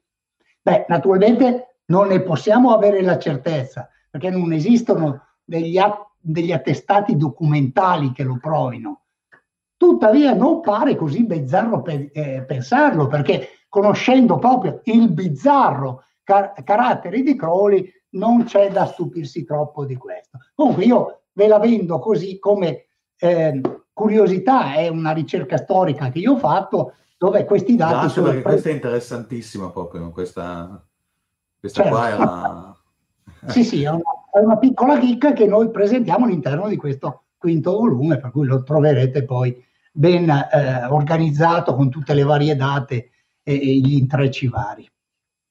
Bene, quindi sì, ringrazio eh. intanto per, per, per, aver, per, questa, per aver risposto a questa domanda e questo parlavamo appunto, hai descritto due dei libri che sono all'interno dei Sacri Libri del Telema, certo. volume 5 che è appena uscito. Sì. Eh, mh, ti chiedo, ti faccio una domanda rapida prima di passare alle domande finali che ho per te, perché poi vorrei farne mm. qualcuna del pubblico. Eh, certo. Hai parlato di classi eh, prima, di classi in cui sono divisi le, i, i, volumi di, eh, di, sì. di Alistair Crowley sì. nello studio, nel percorso, quelli per il percorso certo. iniziatico. Come, come, si dividono? Puoi dire agli spettatori come si dividono a grandi linee queste classi? Le, le classi, sì, le pubblicazioni ufficiali della A sono divise in cinque classi. Dunque, Crowley spiegò il sistema di classificazione di queste pubblicazioni ufficiali della in questo modo e quindi utilizzo proprio le definizioni tecniche che lui ha adottato. La prima che troviamo è la classe A. Questa, come lui scrive, consiste di libri i quali non devono essere cambiati tanto nello stile di una lettera e prosegue la, la, la sua definizione, cioè essi rappresentano l'espressione di un addetto completamente oltre il criticismo persino del capo visibile dell'organizzazione. In pratica cosa vuol dire? Vuol dire che questi libri in classe A sono sostanzialmente documenti ispirati, cioè realizzati da Crowley in uno stato di coscienza, possiamo definirlo così, non ordinario, uno stato di coscienza alterato, se volete, a volte in una sorta di trance. Unica eccezione in questo caso sarebbe il Liberal Vellegis, che è il capostipite dei libri in classe A e la cui genesi è davvero unica e straordinaria, va a formare proprio il mito di Tela. La mitopoiesi di Telema nasce tutta da lì. E infatti Crowley afferma di averlo ricevuto per dettatura diretta da una coscienza esterna alla sua, la quale si sarebbe palesata lui, presentandosi con il nome di Aiwaz o Aiwas, secondo del, del computo gematrico che poi andiamo a fare, che po- possiamo fare. In seguito poi Crowley affermò che questa, eh, questa presenza, che questa eh, entità che si sarebbe presentata a lui, non fosse altro che il suo santo angelo custode. Ecco, per ovvi motivi di tempo, non possiamo entrare in, in merito a questa vicenda che richiederebbe, richiederebbe da sola veramente certo. un'intera conferenza. Per cui pa- passiamo oltre e andiamo alla classe B. La classe B questa consiste di libri o trattati che sono il risultato della normale, lui, lui, lui dice, erudizione illuminata e sincera. Vale a dire, sono il risultato della specifica conoscenza dell'esperienza e dell'esperienza dell'autore. Poi abbiamo la classe C, questa consiste di argomenti che sempre, secondo definizione, devono essere considerati piuttosto come allusivi che non ogni altra cosa.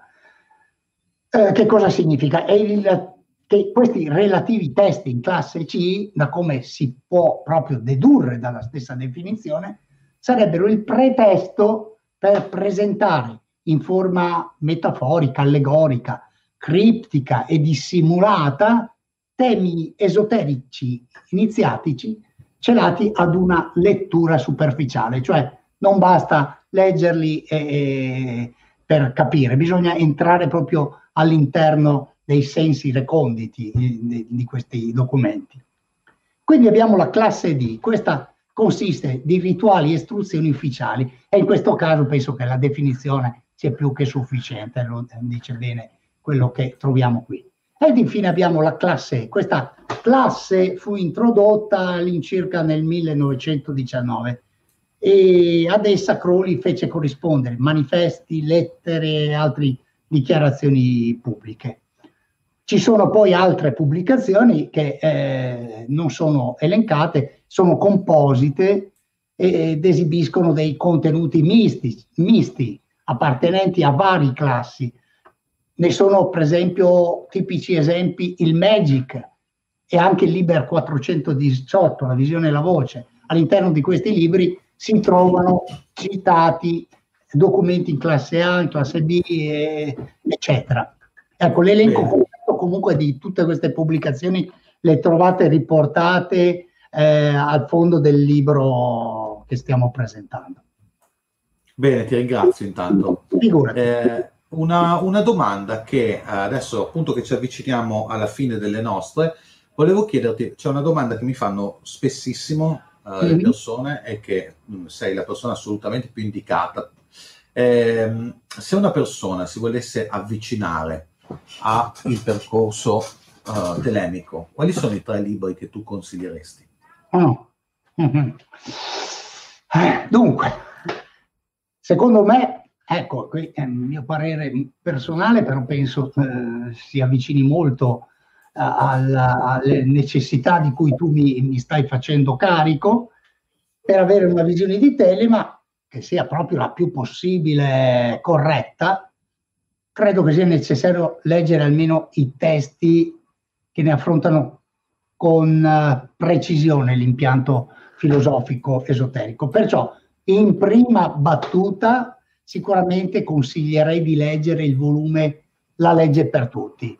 Perché? Perché è un libro che presenta i commenti realizzati da Crowley ai passi del libro della legge e che affronta con una certa chiarezza, sebbene apro, apro una parentesi, c'è da dire che purtroppo questa chiarezza non sia sempre presente perché Crowley aveva un evidente difetto, quello di pensare che i suoi lettori eh. fossero tutti eruditi filosofi scienziati, antropologi, eccetera.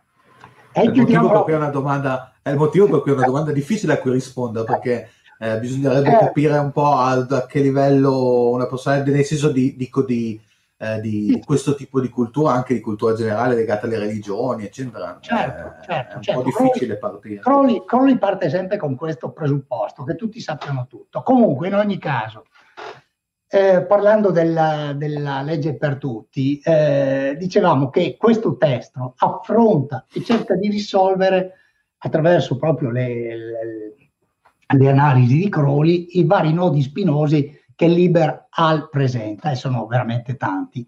Perciò ritengo essenziale questo volume perché ricordiamolo ancora una volta, è dal libro della legge che si è formulato il paradigma di Telema e pertanto è da qui che si deve partire per poter eh, comprenderne il senso. L'altro libro fondamentale per me è Magia senza lacrime. Ecco, questa è una delle opere più complete ed esaustive che ha realizzato oh, Crowley su Telema, sulla sua magia, la sua etica, la sua dottrina, la sua filosofia, c'è di tutto. Il libro è presentato in 83 capitoli che sono scritti in una forma particolare, che è quella del carteggio epistolare rivolto a una allieva, secondo quello che è un tradizionale antico artificio, quello delle epistole ad familiares. E attraverso questo, questo modo di presentare il, le sue istruzioni, lui rappresenta il grande immortale archetipo di che cosa? Dell'allievo nell'eterno dialogo socratico col maestro, lo fa attraverso le lettere, no? È bellissimo, Magia senza lacrime per me è proprio un volume, anche io dico spesso, è uno di quelli che consiglio spesso. Certo, è straordinario, veramente. Quindi ritengo che Magia senza lacrime possa senz'altro essere considerato, lo dico proprio senza tema di smentita, un vero e proprio manuale telemico, ecco. E poi noi abbiamo messo numerose note al testo che penso facilitino anche molto la sua lettura, rendendolo proprio eh, molto scorrevole e anche una lettura appassionante alla fine.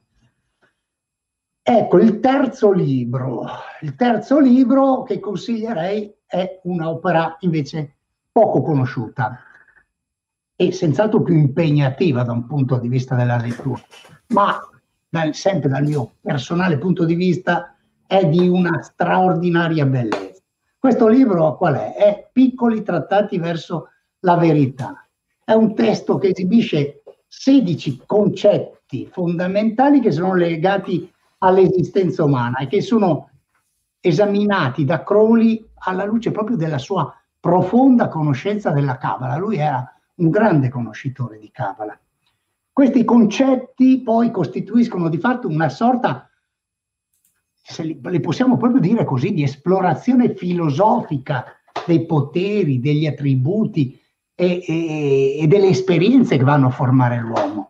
È sicuramente, lasciatemelo dire, una delle opere più mature del, dell'autore, e poiché è indirizzata in questo caso a coloro che sono dotati di un intelligente scetticismo piuttosto che agli addetti ai lavori, ecco, io credo che possa essere considerata una coerente proprio introduzione al sentiero dell'iniziazione in Telema. Bene. In sintesi, questi per me sono i tre libri che consiglierei. Grazie, questo è un prezioso consiglio che metteremo anche poi tra i commenti. Eh, tra l'altro tutti i, i libri che uh, Marz ha citato sono stati tradotti ed editi uh, dalla Sotler Edizioni, sempre in bellissime edizioni. Eh, quindi una domanda che adesso ti voglio fare proprio perché siamo alla fine è Abbiamo detto che il lavoro della vostra casa editrice è sicuramente un mm-hmm. lavoro uh, impo- molto importante che è stato fatto. Uh, io volevo sapere qualcosa in più, cioè uh, intanto com'è nata questa casa editrice sì. e quando è mm-hmm. nata. E poi per dire, tu, se puoi dire a voce anche ai telespettatori come possono vedere il catalogo e acquistare questi volumi. Sì, allora, eh, certo, noi abbiamo un catalogo che è grandissimo, come dicevamo prima. Pensate che offre al lettore italiano circa una trentina di titoli che sono legati in prima battuta alla produzione letteraria di Alistair Crowley, ma ovviamente poi ci sono anche altre pubblicazioni connesse a Telema.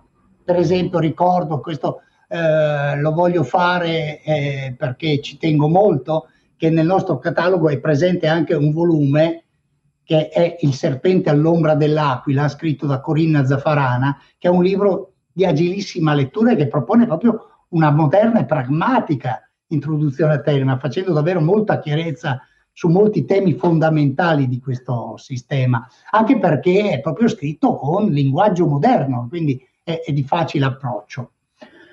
Eh, dunque, venendo alla nostra casa editrice, direi che è praticamente nata quando siamo nati noi come ordine, quindi quasi immediatamente dopo, stiamo parlando del 1987.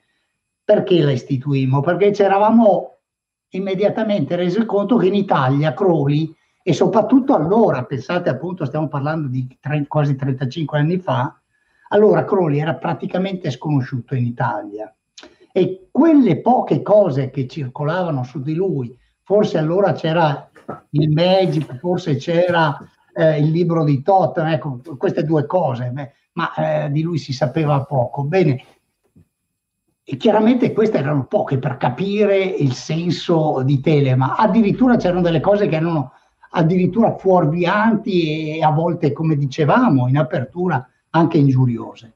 Il nostro progetto quindi fu subito quello di rendere facilmente disponibile al lettore italiano il maggior numero possibile di documenti originali, in grado di rendere quindi palese il fatto che la filosofia di Crowley e quindi di Telema in particolare era meritevole di attenzione e approfondimento e dalla nostra avemmo allora anche l'appoggio di un personaggio che è schierato dall'altra parte della barricata, ma che eh, ci fece una grande pubblicità allora. Parlo di Massimo Introvigne e del suo Cesno, addirittura, sì. Quindi iniziamo subito con la pubblicazione. Il primo libro che abbiamo pubblicato è stato il Liberal Vellegi, poi è arrivato il Liberale, il libro eh, che abbiamo citato prima, La legge per tutti, così via, e abbiamo proseguito. Sempre in quegli anni abbiamo anche dato corso alla pubblicazione della prima rivista telemica italiana, che era l'Hashtag. E beh, nel corso, sì, l'Hashtag, che nel corso proprio di un ventennio, perché adesso abbiamo interrotto da un po' di anni la pubblicazione, ma nel corso di un ventennio è stato un riferimento davvero importante per chi voleva avvicinarsi a, a Telema. Insomma, da lì in poi il lavoro è stato sempre un crescendo e oggi abbiamo diversi progetti in, in piedi e spero presto di poter tornare a parlarmene magari qui da voi. E, e magari, magari, sarebbe un, un, vero, un vero piacere per noi. Ah, questa è una domanda che ti ho fatto anche in chiave del fatto che le persone mi dicono spesso, no? Ma, sì. ma c'è solo il Magic, ma trovo solo il libro di Toto. Certo. Allora poi gli faccio vedere la, in libreria e dicono ma tutti questi libri sono stati fatti in italiano? Sì, anche perché io sono solito leggere in, uh, in lingua originale, però io stesso quando devo leggermi Crowley in lingua originale, insomma, eh, è, so, un bel da, è un bel da fare, quindi eh, sapere di avere per le persone qua eh, italiane, anche che magari leggono in lingua, leggere i libri tradotti, insomma, eh, o per chi non, non, legge in lingua, insomma, è una cosa, dato che sono così tanti poi, è una cosa assolutamente da scoprire. Certo. Dove che possono trovare questi libri? Ah, allora, il, i libri eh, li trovano scrivendoci direttamente perché noi abbiamo sì una distribuzione in alcune delle librerie esoteriche in Italia, però sono veramente eh, poche, per cui chi volesse eh, comprare i nostri testi è bene che scriva alla nostra mail. Ehm, che trovate qui sotto nei commenti, eh? qua qui... sotto in descrizione del video c'è la mail per ordinare. Oh, perfetto, bene. Allora, sì. no, no, l'ho, già no, messa, l'ho, già messa, preventivamente, però te lo volevo. Sì, sì poi, poi, se eh, eh, volete visitare il nostro sito c'è poi tutto il catalogo completo delle opere per cui si possono facilmente... Ecco, ve lo metto ancora in descrizione che così potete guardare direttamente le, i volumi Perfetto. che sono stati stampati. Certo. Bene, io adesso chiudo, prima di passare alle domande del pubblico, con... Eh, ah, vabbè, una domanda giusto al volo. Eh, di, di tutti i libri che avete stampato, che sono tantissimi, qual è quello a cui tu personalmente sei più affezionato? Dunque, in verità sono affezionato a diversi nostri libri. Per, eh beh, per... immagino. Li ho fatti.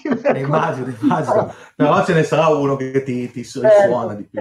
Allora, se devo proprio esprimere una scelta affettiva, diciamo prioritaria, direi che i volumi sono sostanzialmente due. Ecco, il già citato Magia senza lacrime e un altro che è Conxon Pax, che è un libro straordinario, profondamente esoterico e che costituisce di fatto una delle primissime pubblicazioni a carattere iniziatico realizzate da Crowley. Infatti lo scrisse, eccolo qua, perfetto, e è proprio tutti. lui lo scrisse, mia... sì, lui questo lo scrisse tra il 1906 e il 1907 ed è di particolare rilevanza per quale motivo? perché rappresenta di fatto proprio il manifesto di costituzione dell'ordo A, cioè l'A nasce praticamente eh, eh, proclamata da questo libro, quindi è un libro molto, molto interessante, molto profondo e quindi io, ecco, questi sono i miei due libri di riferimento. Ma credevo mi citassi anche un libro che io non sono mai riuscito a prendere, sì. ed è il motivo per cui ti ho invitato qua, per abbonirti e per trovare una copia del libro della legge stampato dal Sotl, che so che c'è stata un'edizione molto pregiata. Ah, sì. il libro della legge è quello in via... Aspetta, sì, aspetti un attimino, vedo se te lo recupero. Sì, sì. Questo qua, per voi che ci state seguendo, eh, ecco. è una, una, una, cosa molto particolare. Allora, eccolo qua. Questo è il libro della legge. Aspetta, dov'è? Qua la camera. È il libro della legge che è stato stampato seguendo le istruzioni che eh, vengono date in eh, carta fatta a mano. Questa è carta, eh, adesso purtroppo magari non se ne... Ecco, mettilo, mettilo pure lì. Eh, vabbè, perché adesso, vabbè. Eh, sì, sì, si vede. Comunque, questa è carta fatta a mano, stampato con inchiostro rosso e nero e con la copertina in eh, vitello, in pelle di vitello. È un'edizione eh, straordinaria. Certo, certo, è un libro favoloso, è un libro... Eh, tu dicevi prima eh, da bibliofili, no? E io eh, direi sì. che assolutamente Viene citato infatti un po', ogni tanto ce lo, dato che siamo alla nonna porta, l'abbiamo chiamato il, il format, questo è un libro da, da Boris Balkan. Ecco, assolutamente, eh? assolutamente, assolutamente sì. Certo. Per noi ha, ha rappresentato anche un, un, patto particolare perché vabbè, dietro c'è tutta una storia che nel momento in cui si stampa il libro della legge rispettando certi criteri, dovrebbe insomma poi innescarsi tutta una serie di, di, di eventi a catena che eh, porterebbero a quello che è Leone di Matt. scherzo, scherzo. Bene, bene uh, Marzio, un'ultima domanda, ma una domanda molto importante che sono sicuro sì. che tutte le persone vogliono fare che sono in ascolto. Tu sei a capo del sovrano ordine del Tempio della Via della Luce, di filiazione a Italia. Eh, ci puoi spiegare ai nostri uh, spettatori di che cosa si tratta? Beh, in sostanza eh, il nostro ordine è una struttura ovviamente iniziatica. Io ho avuto l'onore di attivarla, l'ho già detto prima, a Novara l'ho attivata nel 1987 quindi ormai sono 30, 34 anni, abbiamo fatto il trettennio con una grande festa e ci avvieremo poi a fare anche il cinquantennio, spero di essere ancora in piedi. Si configura il nostro ordine fondamentalmente come quello che hai detto tu, cioè una fratellanza telemica orientata ai paradigmi filosofici ed etici dell'illuminismo scientifico, perciò di quello che Crowley definì come e questo per noi è molto importante, l'ateismo spirituale.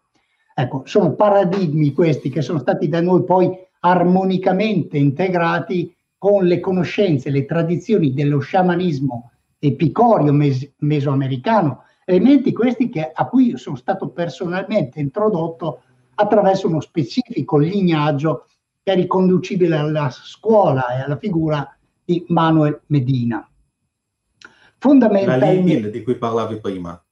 Sì, però la non... Lille, sì, la, la Lille, ma attenzione, sto parlando di Manuel Medina, non di Jesus Medina. Sono, sì, sono parenti, però non sono la stessa persona.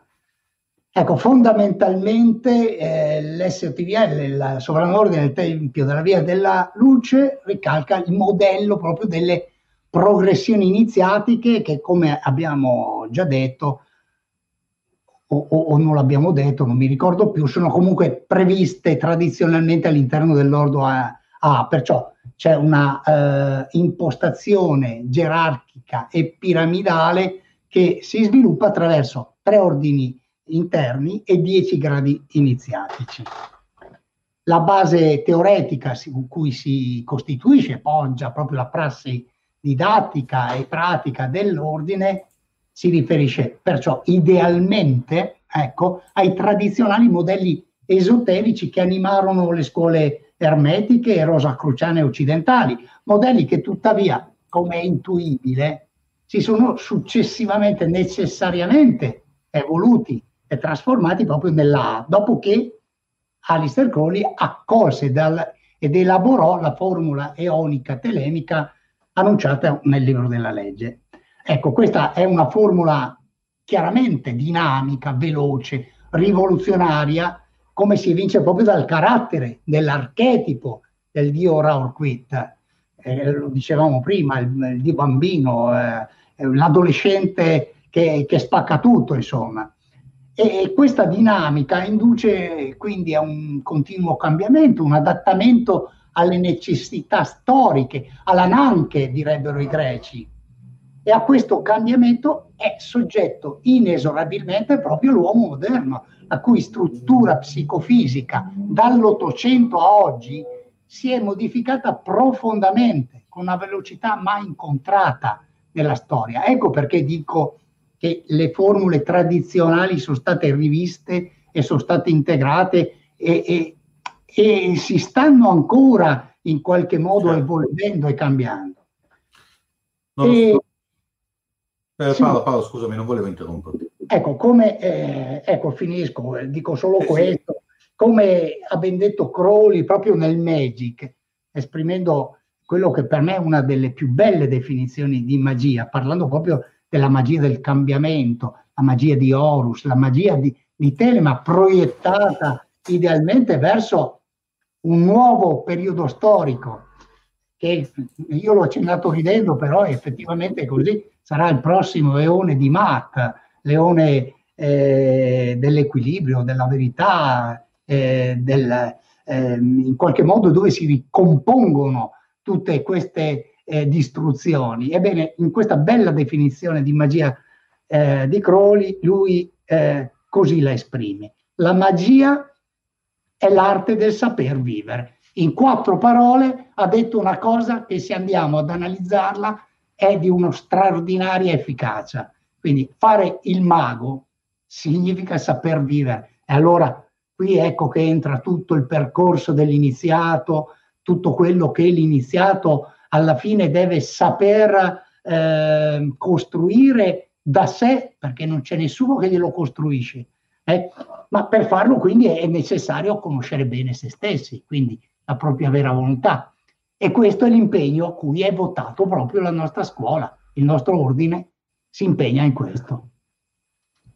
Bene. Fondamentalmente... E tra l'altro, eh, oltre agli influssi, diciamo, derivati appunto da, questo, da questa apertura verso eh, lo sciamanesimo, ehm, ehm, quando è stata fondata, è stata fondata in, in lignaggio diretto con l'Astro Argento. Assolutamente sì, perché eh, il nostro lignaggio si rifà a un, a un lignaggio tedesco eh, che proviene da Frater Etzlacher. Frater Etzlacher era Heinrich Baumgartner, il quale ricevette a sua volta l'iniziazione a Berlino, lo ricevette da Marta Künzel, e quindi abbiamo tutto un processo lineare Bene, ti ringrazio eh, molto per, per, per, tutte le domande che, a cui hai risposto nostre. Eh, eh, adesso te ne vorrei fare o giusto un paio, due o tre di quelle che hanno fatto dal pubblico. Sì. E partirei con questa di Michele Verde, parto con la più impegnativa, diciamo così almeno. Sì. Eh, tanto che saluto Michele eh, avendo Crowley profonda conoscenza dello yoga, con che scopo lo utilizzava? Qual era eh, la sua pratica? La sua pratica era più meditativa o più fisica? E si sa che tipologia praticasse, quali mantra, muta utilizzasse? Grazie. Ma eh, fondamentalmente lui descrive tutta la pratica dello yoga in un suo libro che ha otto letture sullo yoga, dove eh, in pratica eh, esibisce quello che è il necess- necessario training al quale il mago si deve eh, sottoporre. Non parla di lui direttamente, però si può capire che fondamentalmente eh, lo yoga che lui praticasse era sicuramente più meditativo, ecco perché alla fine eh, sì, gli asana li componeva, li ha descritti, eccetera, però in realtà lui parla molto di più dei risultati del samadhi, del samma samadhi, parla di questo tipo di, di applicazione che è poi quella in grado di modificare la coscienza eh, di conseguenza credo, ecco io non ho ehm, documenti specifici in cui lui descriva esattamente i suoi mudra, li possiamo, possiamo vedere forse in qualche foto qualche, qualche atteggiamento, però non sono descritti da lui. Bene, Michele, tra l'altro eh, il libro che ha appena citato Marzio è sempre giusto nelle edizioni software. Certo, certo. certo. tradotto in italiano. Quindi se ti interessa.